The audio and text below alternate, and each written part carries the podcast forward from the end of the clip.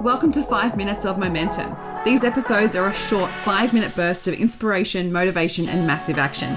If you need that little kick up the butt to get things moving and to inspire you to take massive action, then every single Thursday I'll be sending you through a 5 minute episode to download, digest, and implement to finish your week off strong. Are you ready to get started? Let's go. Welcome back to 5 Minutes of Momentum. Today I want to talk to you about the follow up. There is so much money that gets left on the table because we don't follow up. And I've been having so many conversations around sales at the moment, mainly because in Elevated, we're in the week of selling unapologetically, which means that we're diving into the sales process, understanding objections, getting really clear on what your authentic sales process is, and then also talking about make, making sure that, that it's a beautiful customer experience from their introduction to you right through to the purchase, right through to after the purchase. So, this is one of the things that we get so caught up on when it comes to sales. We're so worried about being pushy, pressuring, too salesy, too sleazy. And then there's the other focus of the not really thinking about what it's like for the customer to buy. So we're so stuck in our heads that we forget the actual experience for the customer. And so I've also been having conversations with some of my one-on-one clients around the sales process as well, and really helping them really move the client through from being aware of the problem and knowing they want to fix it right through to actually converting them. And so there is a couple of different things I want to talk to here, and mainly it's about the follow up because it gets missed, it gets forgotten. So much worry and stress happens in that phase that we end up just not following up for fear of maybe rejection, for fear of people just judging the price, whatever it might be. Like there's so many different reasons for fear of being pushy or salesy or sleazy, right? But you know what? What happens in the follow up is the relationship. And sales is relationships, it's not transactional. So if people aren't ready to buy from you right then and there in a first conversation, that first interaction, don't disregard them. Like, literally, do not disregard them. Just because they're not ready then does not mean they won't be ready in a month, doesn't mean they won't be ready in six months, does not mean they won't be ready in a year. The amount of times that I've had clients come back to me that I've had conversations with six months ago, a year ago, and then they're ready now, like blows my mind. And if I hadn't have kept that relationship intact, they wouldn't have felt comfortable to come back to me and say, hey, I know I wasn't ready then, but I'm ready now. So you want to be mindful of that and keep those relationships intact. So I want you to think about what's your follow up process. Do you have a follow up process when you have discussions with clients about purchasing your product or service? Do you follow up with them?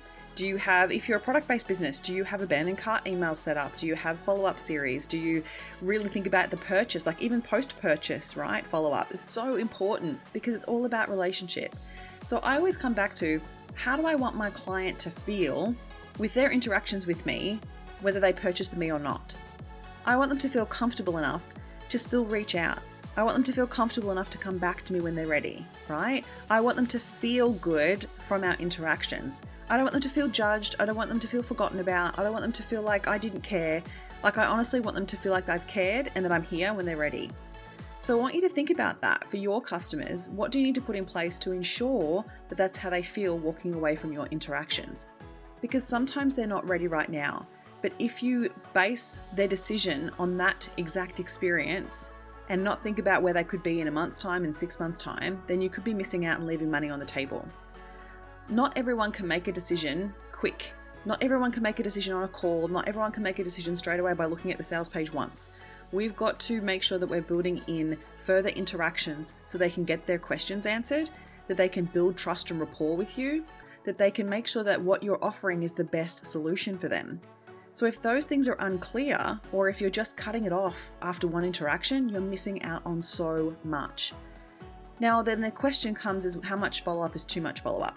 And I honestly just go with what feels right for you because you know the customer. If you've had the conversation with them, you've built a relationship with them, then you know what amount of follow up is going to be good. So it might be that you go, okay, so I'm going to follow up once with a message, and then if I don't get a response then, then I'm going to follow up with an email. And if I don't get a response then, then I follow up with one more email maybe a couple of weeks later, letting them know that, you know, the ball's in their court and if they're ready and whenever they're ready to come back, they can. So making sure that you leave the door open. Don't close the door on them.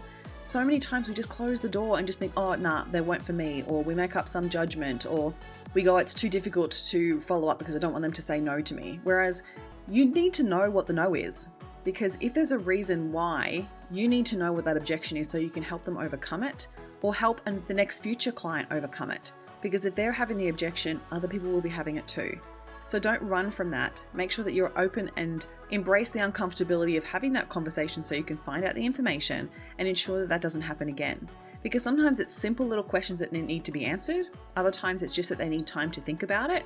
And if they think that you don't care, like if they've decided they need a little bit of time to think about it and you don't follow up, it feels like you don't care. It feels like you're like, oh, on to the next one right? Sales is not transactional, it's relationship based. So make sure you're building that relationship and keeping the relationship intact and forget that it needs to be just about this transaction, this interaction right now. It can be the relationship that you're building for the next three, six, nine, 12 months.